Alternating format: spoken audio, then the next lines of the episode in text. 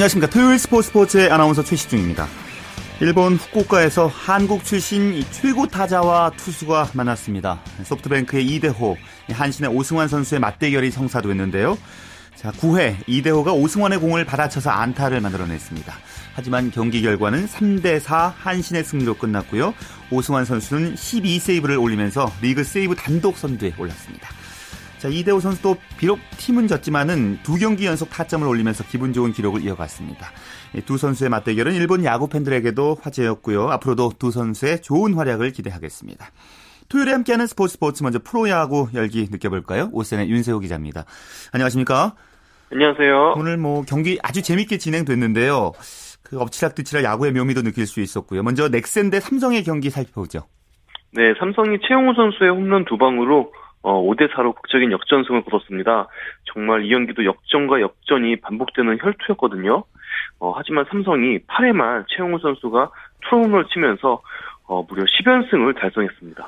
10연승을 기록한 삼성이 일찌감치 1위 굳히기에 나서는 게 아니냐 이런 분석이 나오고 있어요. 네, 그렇습니다. 사실 삼성이 작년까지 한국 프로야구 통산 최초의 통합 3연패를 이룩했잖아요. 예. 그런데 올 시즌 전력은 작년보다 더 좋다는 평가입니다. 어, 사실 지난 겨울만 해도 배영섭 선수가 군입대를 하면서 1번 타자 자리가 비어졌고요. 게다가 또 누구도 메우지 못할 것으로 보였던 오승환 선수가 일본으로 진출했잖아요. 예. 그러면서 걱정이 좀 있었는데요. 어, 1번 타자 자리는 외국인 타자인 나바로 선수가 완벽히 메우고 있고요. 그리고 오승환 선수의 공백은 임창윤 선수가 극적으로 한국 무대로 돌아오면서 해결을 했습니다. 예. 어, 임창윤 선수가 오늘 10세이브를 거두면서 세이브 부문 단독 2위까지 올라왔거든요. 정말 삼성의 질주가 좀처럼 멈춰질 것 같지가 않습니다. 예. 거기다가 이제 최영우 선수가 팀의 4번 타자 자존심 몫을 톡톡히 해냈죠. 그렇습니다. 정말 4번 타자다운 활약을 했다고 할 수 있을 것 같은데요. 올 시즌 최영우 선수가 삼성의 주장을 맡고 있어요. 정말 주장답게 어, 팀을 잘 이끌면서 자, 본인도 엄청난 활약을 이어가고 있습니다. 예. 오늘 경기 후에 최영우 선수가 지금 컨디션이 공보고 공친다는 느낌이라고 얘기를 했거든요. 그만큼 정말 야구가 잘 되고 있는 최영우 선수인데요. 어, 삼성 왕조를 지금 열고 있잖아요. 삼성 왕, 왕조의 4번 타자로 최영우 선수가 앞으로 기억될 것 같습니다. 예, 또 멋진 수비도 압권이었습니다. 그렇습니다. 역시 삼성이 잘 나가는 팀답게 수비도 굉장히 멋진 수비가 계속 나왔는데요. 7회 김상수 선수의 호수비가 나왔고요. 5회에도 3루 주자 허도환 선수를 홈에서 태그아웃 시키는 등 삼성이 수비수도 역시 단단한 모습을 보여주고 있습니다. 예. 자, 넥센은 오늘 졌기 때문에 4연패 됐나요?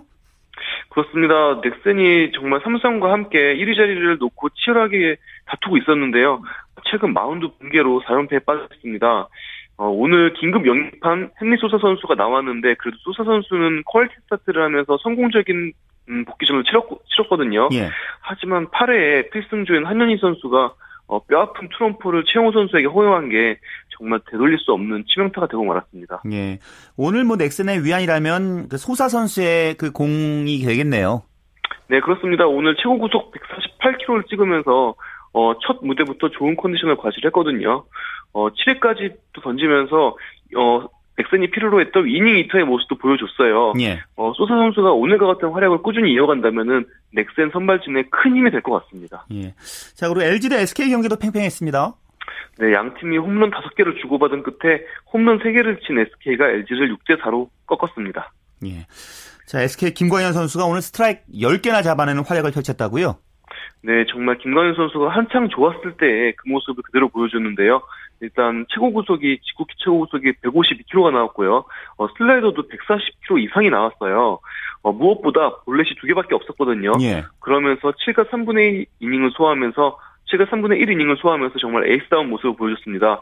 비록 4실점을 하긴 했지만요. 어, 김광현 선수가 한 차례도 역전을 허용하지 않았거든요. 그러면서 팀의 리드를 꾸준히 유지하는 그런 모습을 보여줬습니다. 예, 오늘 SK는 타순의 변경도 좀 주효했는데요. 박정권 선수의 활약이 눈에 띄었습니다.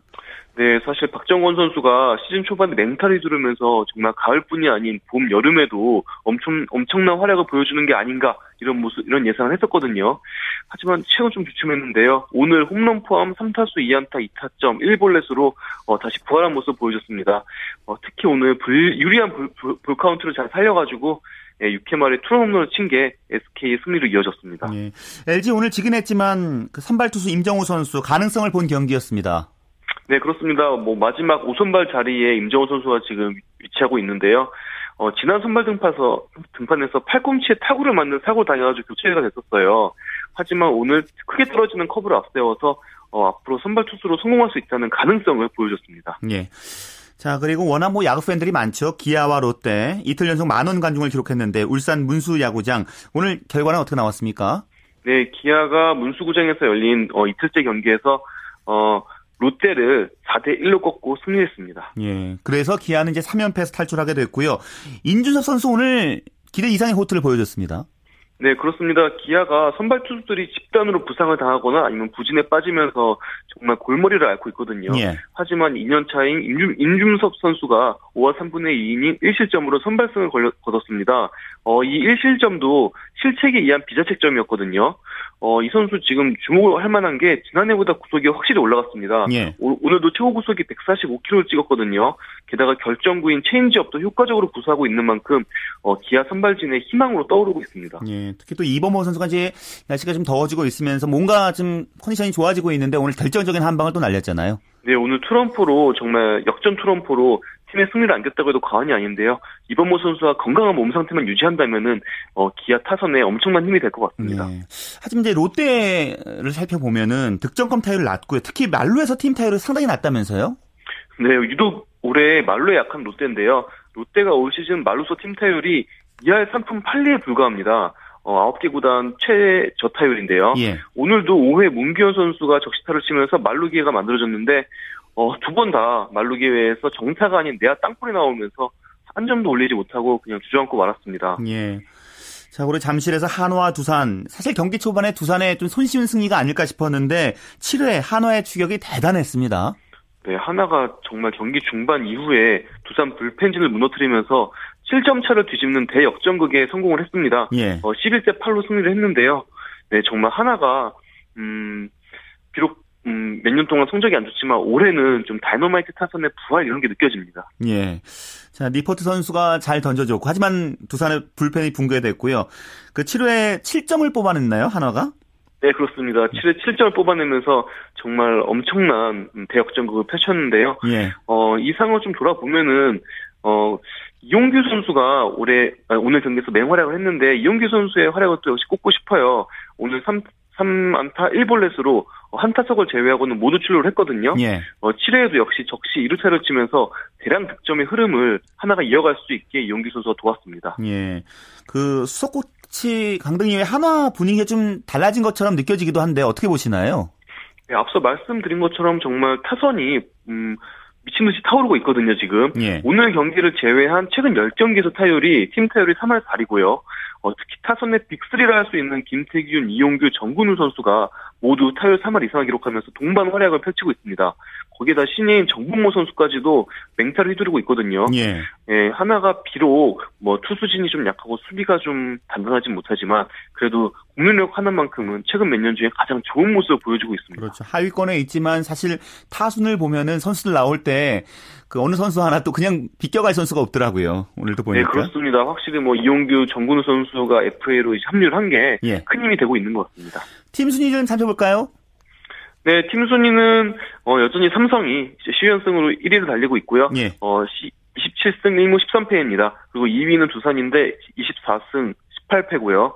어, 3위는 NC가 25승 19패, 4위는 넥센이 23승 19패를 하고, 기록하고 있습니다. 그 뒤로는 롯데, SK, 기아, 하나, LG가 순서대로 자리하고 있습니다. 예, 알겠습니다. 말씀 고맙습니다. 네, 감사합니다. 네, 프로야구 소식 오센의 윤세호 기자와 함께했고요. 이어서 국내외 축구 소식은 베스트11의 손병화 기자와 살펴보겠습니다. 손 기자 안녕하십니까? 네, 안녕하세요. 자, 오늘 오후에 이제 창원에서 PSV 에인토호번과 경남의 경기 있었는데요. 박지성 선수의 현역 선수 마지막 경기였죠? 네, 그렇습니다. 오늘 오후 2시 창원 축구센터에서 열린 2014 PSV 에인토호번 코리아 투어에서 박지성 선수가 속한 에인토벤과 KL 클래식 경남이 격돌했습니다. 에인트호번은 지난 20일 수원과 경기한 이후 두 번째 코리아 투어 경기를 펼쳤는데요. 오늘 경남전이 한국에서 치르는 마지막 경기이자 박지성 선수의 현역 은퇴 경기였습니다. 박지성 선수는 선발 출장에 후반 8분까지 53분을 소화한 뒤 그라운드 빠져나갔는데요. 경기는 3골을 넣은 에인트호번이 경남을 3대2로 꺾고 박지성 선수의 현역 마지막 경기를 축하했습니다. 예. 언제나 그랬듯이 박지성 선수 이 고별전 치르고도 담담하게 소감을 밝혔군요. 네, 그렇습니다. 박지성 선수는 경기 후 공식 기자회견에서 고별전이라고 특별한 것은 없었다. 이렇게 담담하게 말했습니다. 그러나 현역으로 뛰는 마지막 경기에 출전을 최대한 즐기면서 뛰었다고 밝혔는데요. 창원 축구센터에서는 처음 경기하는데 많은 관중이 와서 좋았다면서 팬들을 향한 감사 인사도 있지 않았습니다. 예. 박지성 선수 경남전에서 특유의 수준 있는 경기력을 보였는데 이 창원 축구 팬들은 그런 박지성 선수의 플레이에 하나하나 감탄하며 큰 박수를 보내 응원했습니다. 예. 자, 허정무 대한축구협회 부회장이 박지성 선수 대표팀 은퇴 경기 열겠다고 밝혔어요. 네. 오늘 창원을 찾은 허정무 대한축구협회 부회장은 박지성 선수가 대표팀 은퇴 경기를 하지 못한 점이 아쉽다면서 가능하면 빨리 은퇴 경기를 만들어주겠다고 전했습니다. 허, 허 부회장은 브라질 월드컵을 끝난 직후 있는 이 9월 A매치 때 은퇴 경기를 만들 수도 있다면서 가능한 빨리 실무진 회의를 통해 박지성 선수에게 어울리는 고별 무대를 만들어 주겠다고 전했습니다. 박지성 선수 이제 6월이면 인도네시아에서 열리는 자선 경기에 참여하고 7월, 에는 K리그 클래식 올스타전에 참여하는 등 여전히 바쁜 일정을 소화하게 되는데요. 예. 꼭 대표팀 은퇴 경기도 열려서 그간 한국 축구를 위해 헌신한 것에 대한 이 작은 보답을 좀 해줬으면 하는 바람입니다. 예. 자, 축구 대표팀은 오늘 파주에서 체력 테스트를 했다면서요? 네. 홍명보 감독이 이끄는 축구 국가대표팀이 주말도 잊은 제 파주 NFC에서 뜨거운 땀방울을 흘렸습니다. 특히 오늘은 체력 테스트를 실시했는데요. 극한의 상황까지 점검하는 테스트는 아니었지만 선수들 개개인의 현재 상태와 체력 정도를 정확하게 체크하기 위해 중요한 훈련이었습니다. 예. 대표팀의 이케다 세이고 피지컬 코치는 선수들의 체력은 본선 첫 경기인 러시아전에 맞춰져 있다면서 조금씩 강도를 높여 브라질 월드컵에서 최상의 상태로 임할 수 있도록 준비하겠다고 밝혔습니다. 어제는 비공개 훈련했고요. 오늘 체력 훈련. 이제 훈련 강도가 점점 세지고 있다는 느낌이 드는데요. 네, 맞습니다. 대표팀은 어제 실시한 훈련을 전면 비공개로 진행했습니다. 이 외부 출입을 철저히 차단하고 홍명보 감독을 비롯한 코칭 스태프와 선수들만 참여해 강도 높은 훈련을 실시한 겁니다. 이 비공개 훈련을 하는 이유는 훈련 집중대를 집중도를 높이겠다는 의도도 있고요. 외부로 유출돼 유출되지 말아야 할 전술 훈련 등을 실시하기 위해서입니다. 이 아무래도 전술훈련이 언론에 노출되면 러시아나 벨기에 등 상대국 귀에 흘러 들어갈 가능성이 높기 때문입니다. 예. 대표팀은 어제 비공개 훈련에 이어 오늘 체력 훈련까지 하면서 선수들의 정확한 몸 상태를 점검하는 데 주력했는데요. 계획된 프로그램에 따라 훈련이 이루어지고 있어 앞으로는 강도가 더 세질 것 같습니다. 예. 그리고 대표팀 최전방 공격수로 활약하게 된 박주영 선수가 소속팀인 아스날로부터 방출 통보를 받았군요. 네, 이 박주영 선수가 소속팀이 없는 무적 신분이 됐습니다. 이 아스날은 우리 시간으로 오늘 새벽 팀을 떠나게 될 방출 선수 명단을 확정 발표했습니다. 방출 선수 명단에는 박주영 선수와 함께 니클라스 벤트너, 척스 아네케 등이 포함되어 있습니다. 예. 이로써 박주영 선수는 소속팀이 없는 무적 신분이 됐습니다. 박주영 선수 지난 시즌 겨울 이적 시즌을 통해 임대됐던 와포드와 계약도 끝나면서 예, 앞으로 새로운 소속팀을 음. 찾아 이, 고민해야 될 것으로 보입니다. 자, 물론 이제 방출이란 단어는 이제 달갑진 않지만은 그래도 좋게 생각해 보면 더 넓은 기회가 생겼다고 볼 수 있잖아요. 네, 그렇습니다. 박주영 선수 아스날 입단후 주장 경쟁이 실패하면서 마음고생이 심했는데요. 더 문제였던 것은 아스날이 박주영 선수를 놓아주지 않으면서 새로운 팀을 찾을 수도 없었다는 점입니다. 문제는 높은 이적료 때문이었는데요.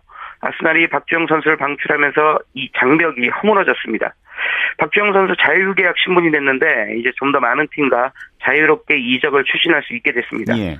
이 다가오는 브라질 월드컵에서 멋진 활약을 펼쳐서 새롭게 시작되는 시즌에는 좀 더 많은 기회를 받을 수 있는 팀에서 뛰길 희망해 봅니다. 음. 자, 유럽에서는 유럽 축구 연맹 챔피언스리그 결승전 내일 새벽에 열리는군요. 네. 2013-2014 유럽 축구연맹 챔피언스리그 결승전이 우리 시간으로 25일인 내일 새벽 3시 45분에 시작합니다. 결승전에는 스페인 프리메라 리가의 두 팀이죠. 레알 마드리드와 아틀레티코 마드리드가 올라와 있는데요. 두 팀은 사상 최초로 챔피언스리그 결승전에서 격돌하게 됐습니다. 예. 이 아울러 같은 도시를 연고로 삼고 있는 팀끼리 챔피언스리그 결승전을 치르는 것도 이번이 처음 있는 일인데요. 이래저래 내일 새벽에 열리는 경, 결승전은 수많은 최초의 기록을 양산하는 음. 멋진 경기가 될 것 같습니다.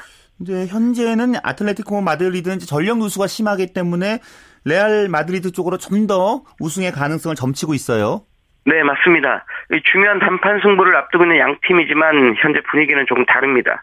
레알 마드리드는 가동할 수 있는 전력을 모두 준비하고 경기를 기다리고 있지만 아틀레티코 마드리드는 주축 선수들의 부상으로 울상을 짓고 있습니다.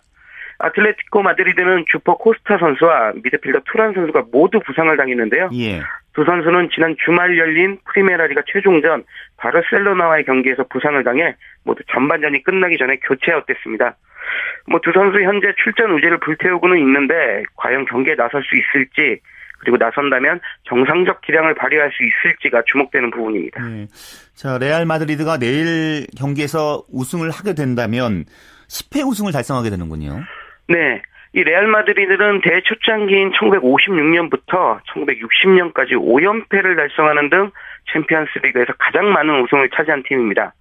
그러나 2002년 아홉 번째 우승을 차지한 이후 지난해까지 11년 동안 우승하지 못해서 정말 지독한 아홉수를 겪고 있습니다. 예.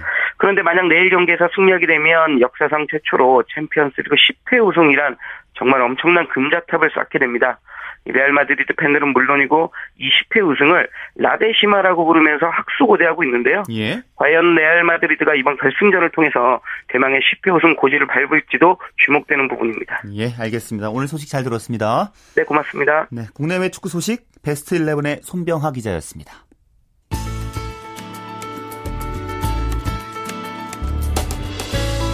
스포츠가 주는 감동과 열정, 그리고 숨어있는 눈물까지 담겠습니다. 스포츠 스포츠 최시중 아나운서와 함께합니다. 네, 세계 스포츠계 이슈 짚어보는 시간입니다. 월드 스포츠 연합뉴스 영문뉴스부의 유지호 기자 함께하겠습니다. 유 기자 잘 지내셨습니까? 네, 안녕하십니까? 그 세계적인 스포츠스타 커플이었는데요. 이 골퍼죠 맥킬로이 선수 그리고 테니스의 보즈니아키 선수가 결별했다 이런 소식이 전해졌습니다. 네, AP통신을 비롯한 각종 외신은 지난 목요일 맥킬로이가 보지니아키와의 약혼 취소를 발표했다고 보도했는데요. 어, 이 둘은 지난 주말에 결혼식 초대장을 찍어놓고 갈라서게 돼서 이 주변에 안타까움을 많이 샀습니다. 예. 맥킬로이는 성명을 통해 문제는 자기 자신에게 있다면서 아직 결혼을 둘러싼 일들에 준비되지 않았다는 걸 깨달았다고 설명을 했고요. 어, 그러면서 결별이 서로에게 최선이라고 생각했다고 말하고 보지니아키의 행복을 빌었습니다. 어, 맥킬로이 선수 두 차례 메이저 대회 우승하고 한때 세계 랭킹 1위까지 올랐던 스타 선수고요. 또 예. 보즈니아키 역시 여자 테니스에서 세계 1위에 오른 적이 있었죠. 이 두 선수가 2011년 처음 열애설이 흘러나오기 시작했고요. 그해 8월에 연인 사이임을 알린 바 있습니다. 예, 결혼식 초대장까지 찍어놓고 이제 갈라서게 됐습니다. 네. 사실 이별한다는 게 아플 텐데요. 그래도 경기는 나서야 되잖아요. 네, 그렇죠. 맥킬로이 선수 이번 주 영국에서 열리는 유러피언 투어 BMW 챔피언십에 참가하고 있는데 예. 1라운드에서 4언더파 68타를 쳤고 2라운드에서는 71타를 쳐서 중간 합계 5언더파로 공동 5위에 자리했습니다. 선두 토마스 비욘과 셰인 로리와는 5타 차이로 어, 지금 어, 중간 합계 5, 어, 5위에 올랐고요. 예. 어, 보지냐키 선수 시즌 두 번째 메이저인 프랑스 오픈에 나설 예정인데요. 대회는 이, 어, 우리 시간 일요일에 개막합니다. 어, 한때 1위였지만 현재는 세계 순위가 14위까지 밀렸는데요. 아직까지 그랜드슬램 단식 우승이 없는데 어, 이번 대회에서는 아무래도 코트 안팎에서 팬들의 큰 관심을 불러일으킬 전망입니다. 예. 자 그리고 이제 올해 프랑스 오픈 테니스 대회 최대 관심사는 라파엘 나달 선수의 5연패 달성 여부일 것 같아요. 네, 그렇습니다. 남자 단식 어, 라파엘 나달 선수가 2005년부터 2008년까지 이 대회 4년 연속 우승을 달성했었죠. 하지만 2009년 16강에서 덜미를 잡혔고요. 하지만 2010년부터 다시 연속 우승 행진을 시작해서 작년까지 4년 연속 우승을 달성했습니다. 이 프랑스 오픈 남자 단식에서 5년 연속 우승을 차지한 선수가 아직까지 없는데요. 예. 나달이 올해 우승할 경우 또 통산 9회 우승으로 이 부분 최다 기록도 세울 수 있습니다. 어, 그런데 사실 올 시즌 컨디션이 썩 좋지는 않아 보입니다. 어, 이 선수 클레이 코트 황제라고 알려졌지만 그 명성이 무색할 정도로 올해 클레이 코트 대회 4차례 나갔는데 한 번의 우승에 그치고 있는데요. 예. 어, 그나마도 결승 우승할 당시 결승 상대였던 니시코리 게이 선수가 허리 통증으로 기권해서 어부지리 승리를 따냈다고 이런 평가가 많이 있습니다. 뭐 나달의 코치, 코치마저 니시코리가 더 나은 경기를 했다고 할 정도인데요. 또 지난 주말 끝났던 로마 마스터스에서도 결승전에서 세계 2위 노박 조코비치에게 패해 어, 준우승에 그친 바 있습니다. 예. 여자 단식 판도는 어떻게 전망되나요? 네, 여자 단식 아무래도 세계 1위 세레나 윌리엄스가 2년 연속 우승에 유력하지 않을까 싶은데요. 다른 그랜드슬램 대회에 비해서 이 선수가 프랑스 오픈 성적이 상대적으로는 좋지 않은 편이긴 합니다. 호주 오픈과 윈블던, US 오픈에서 각 다섯 번씩 우승했는데 프랑스 오픈에서는 2002년과 또 작년에 정상에 두 번 올랐는데요. 예. 하지만 현재 톱 랭커들 중에서 윌리엄스를 잡을 만한 선수가 보이지 않는다는 점이 아무래도 유리하게 작용할 것으로 보입니다. 어, 2011년 준우승했던 리나 선수는 상대 전적이 1승 11패고요.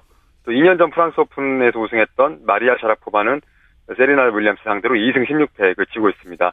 어, 그나마 윌리엄스를 잡을 후보로 꼽혔던 빅토리아 아자렌카 선수는 발부상으로 이번 대회에 나서지 못하게 됐습니다. 네, 그렇군요. 자, 그리고 일본 피겨스케이팅의 스타 이 아사다 마오 선수가 1년간 휴식 갖기로 결정했다고요?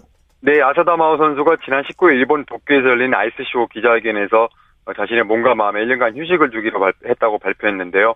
은퇴 선언은 아니라고 선을 그었고 지금부터 어떻게 할지 생각해 보겠다고 말했습니다. 어, 휴식 후에 본인의 마음이 어떨, 어떤지 볼 것이라면서 현재로서 은퇴와 복귀 가능성은 50대 50이라고 했는데요. 예. 어, 아사다마 선수 동갑내기 라이벌이죠. 한국의 김연아 선수와 피겨 여자 싱글 부분을 양분해온 스타인데요. 2010년 밴쿠버 동계올림픽에서 김연아에 밀려 준우승에 그쳤고요.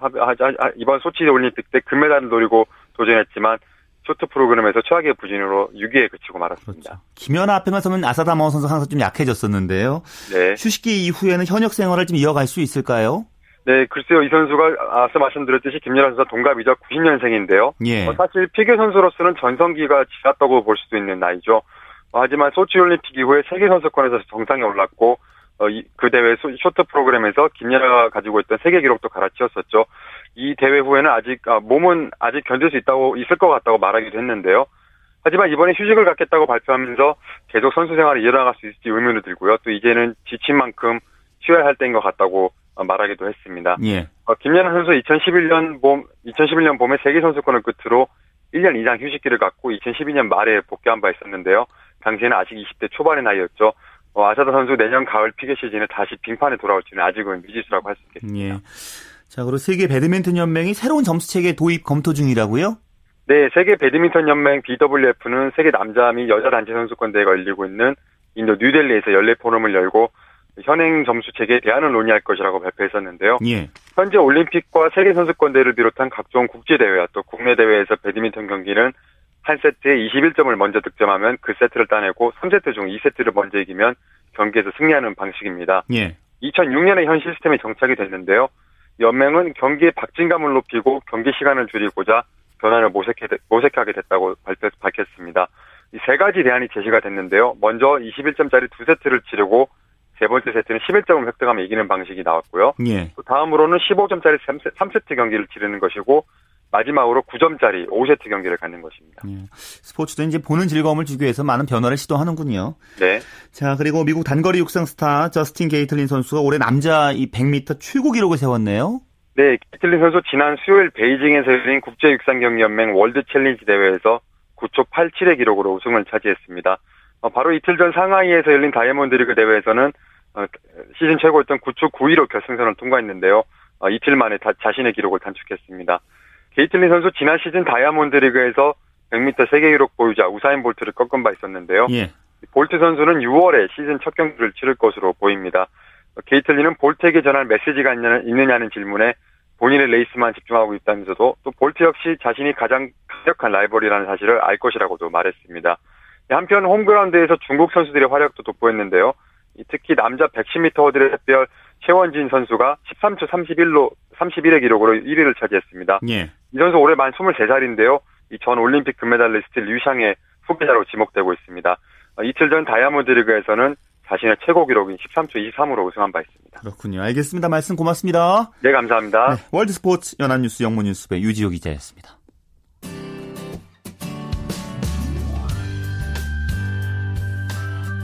스포츠를 듣는 즐거움. 스포츠, 스포츠.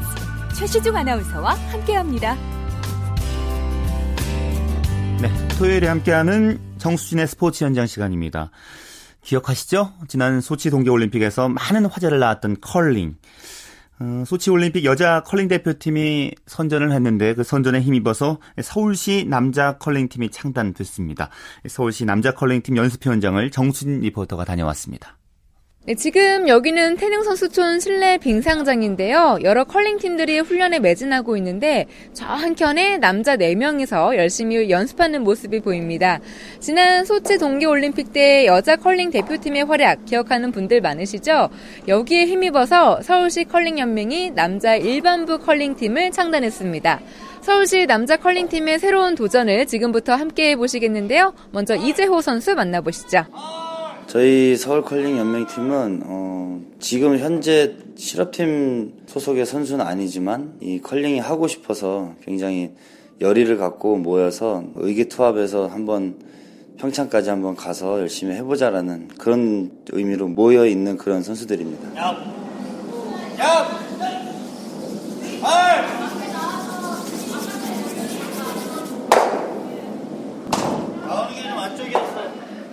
어, 저는 이제 팀의 주장을 맡고 있는데요. 현재 어, 서울체육고등학교 코치로 있고요. 지금 학생들 이제 학교 공부 시간에 따로 제가 나와서 이제 훈련을 하는 거고 학생들 훈련에는 지장이 안 되게 하는데 사실 선수들 가르칠 때는 좀 스트레스도 많이 받고 성적 스트레스 그랬는데 지금은 그거를 없이 이제 제가 하고 싶은 운동을 하다 보니까 오히려 더 즐겁고 행복하고 그렇습니다. 서울 컬링 경기 연맹의 그 리드 정태현입니다. 아, 예전에 제가 대표 생활을 하다가 한 몇 년 동안 운동을 그만두고 이제 사회생활을 하다가 팀 창단이 되면서 같이 서울 컬링 경기 연맹 팀으로 그렇게 오게 됐습니다. 제가 또 지금 컬링 선수들 중에는 최고로 많은 연장자니까 그런데도 컬링 하는 데 대해서는 뭐 나이가 있다고 해서 그렇게 크게 뭐 뒤떨어지거나 이런 건 없기 때문에 그게 큰 매력이라고 생각합니다. 지금 뭐 팀 멤버가 지금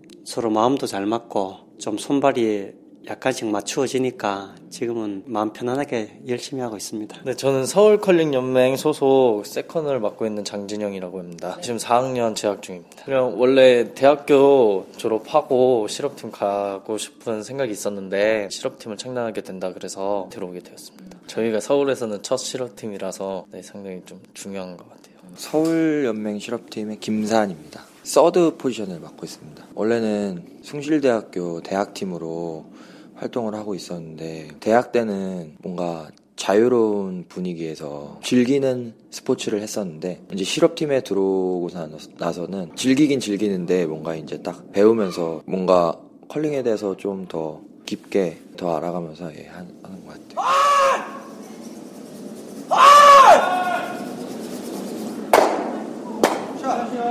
네, 서울시 남자 컬링팀은 앞으로 2017 삿포로 동계 아시안게임과 2018 평창 동계 올림픽에 출전해서 좋은 성적을 내겠다는 목표를 갖고 있는데요.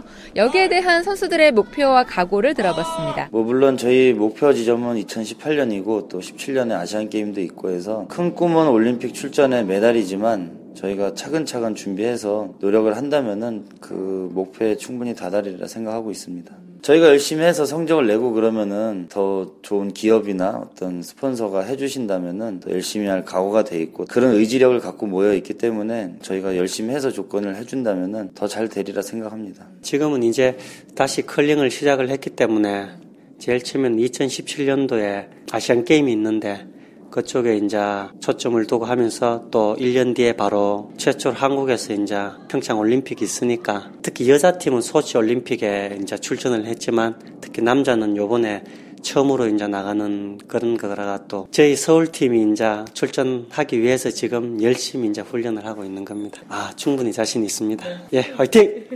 처음 실업팀 생긴 거니까 잘 유지될 수 있도록 더 좋은 성적을 내야 되겠다는 생각이 들었고 실업팀 생겼으니까 이제 제대로 더 열심히 해서 올림픽 나가는 걸로 나가서 메달 따는 걸 목표로 최선을 다하겠습니다. 저도 나가면 좋은 성적도 낼수 있을 것 같은데 기회만 오면은 좋을 것 같아요. 운동선수들 모두 꿈이 다들 뭐 올림픽도 있지만 그 앞에 꿈이 일단 올림픽을 이루려면은 실업팀에 들어가서 해야 되니까 첫 번째 일단은 목표는 이룬 것 같고 올림픽에 더 다가갈 수 있는 목표를 지금 달성한 것 같고 이제 남은 거는 팀 이제 조화롭게 잘 맞춰서 잘 하는 것만 남은 것 같아요. 제 포지션이 지금 팀을 조화롭게 중간 입장에서 잘 만들어 나가는 그런 포지션인데 이제 그 맡은 바 역할에 최선을 다하고 같이 함께 어우러져서 한번 올림픽의 목표에 꿈을 이루고 싶어요. 달려비 화이팅!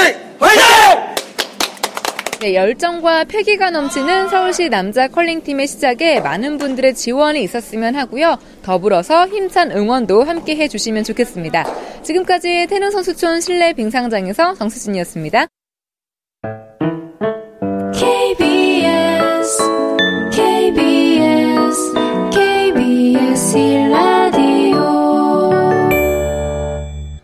네, 스포츠계 라이벌의 집중 조명해 봅니다. 스포츠 라이벌의 세계 한겨레 신문 김동훈 기자와 함께하죠. 어서 오십시오. 예, 안녕하세요. 자, 오늘 어떤 라이벌입니까? 이 월드컵을 앞두고 은퇴를 선언해서 팬들을 안타깝게 한 선수죠. 이 박지성 선수요. 예. 그리고 이번 월드컵에 출전하는 태극전사 가운데 박지성 선수가 가장 많이 잘 닮았다는 선수, 이 바로 김보경 선수인데요. 어, 이번 주와 다음 주 두 번에 걸쳐서 어, 두 선수를 집중적으로 좀 비교해 보겠습니다. 일단은 김보경 선수는 영광이네요. 예. 불선 선수와 라이벌이 됐습니다. 일단은 워낙 그 닮았다는 얘기를 많이 듣고 있는데 예. 그래서 이제 브라질 월드컵 앞두고도 박지성 선수의 등번호 7번 물려받아서 더 화제를 예. 모으고 있고요. 예. 네. 그렇습니다. 이 두 선수가 닮은 점이 참 많은데요. 일단 나이는 박지성 선수가 만 32살, 김보경 선수가 만 24살, 8살 차이죠. 어, 체격을 좀 비교해 보면 박진성 선수가 175에 72kg, 김보경 선수가 178에 73kg. 그러니까 거의 뭐 체격 조건도 비슷하네요. 예. 예. 재밌는 게요. 두 선수 모두 고향이 전남입니다.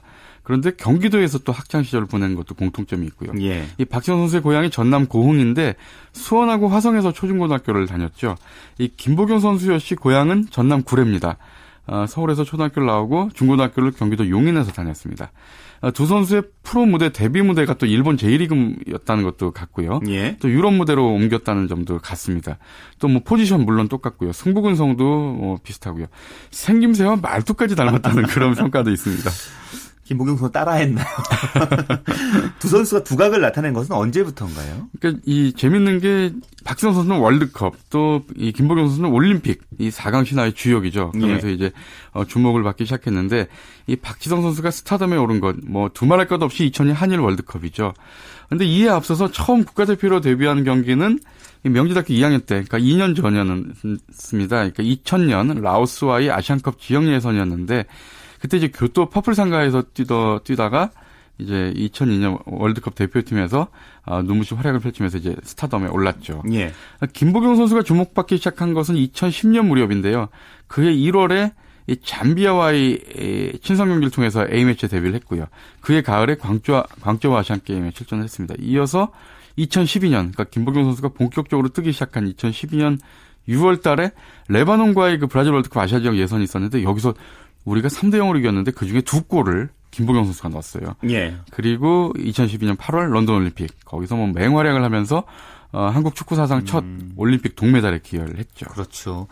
두 선수 이제 해외 리그 진출 과정을 살펴보면은 그 박지성 선수는 대학 휴학하고 J리그에 갔어요. 예, 그렇습니다. 명지대학교를 휴학하고 일본에 2000년에 진출을 했는데 사실 박지성 선수한테 스카우트 제의를 처음 한 팀은 시미즈 에스펄스였어요. 근데 이 박지성 선수는 교토 퍼플 상가를 택했죠. 왜냐하면 연봉이 5천만 원, 당시 환율로 따져도 약 5억 원이나 된 데다가 주전급 대우를 보장했기 때문입니다. 그 당시만 해도 J리그 하면은 뭐 황선홍 같은 고참급 선수들이 좀 좋은 대우를 받고 진출하는 경우가 많았는데 예. 그래서 이제 그 나이 어린 박지성 선수가 또 게다가 또 하위권 팀 교토 퍼플상가에 가는 것이 과연 잘한 선택인지 반신반의한 사람들이 많았습니다. 하지만 그건 우려였고 예. 정말 잘했잖아요. 그렇습니다. 정말 어, 좋은 활약을 펼쳤는데 교토 퍼플상가에서 3년 동안 뛰었는데요.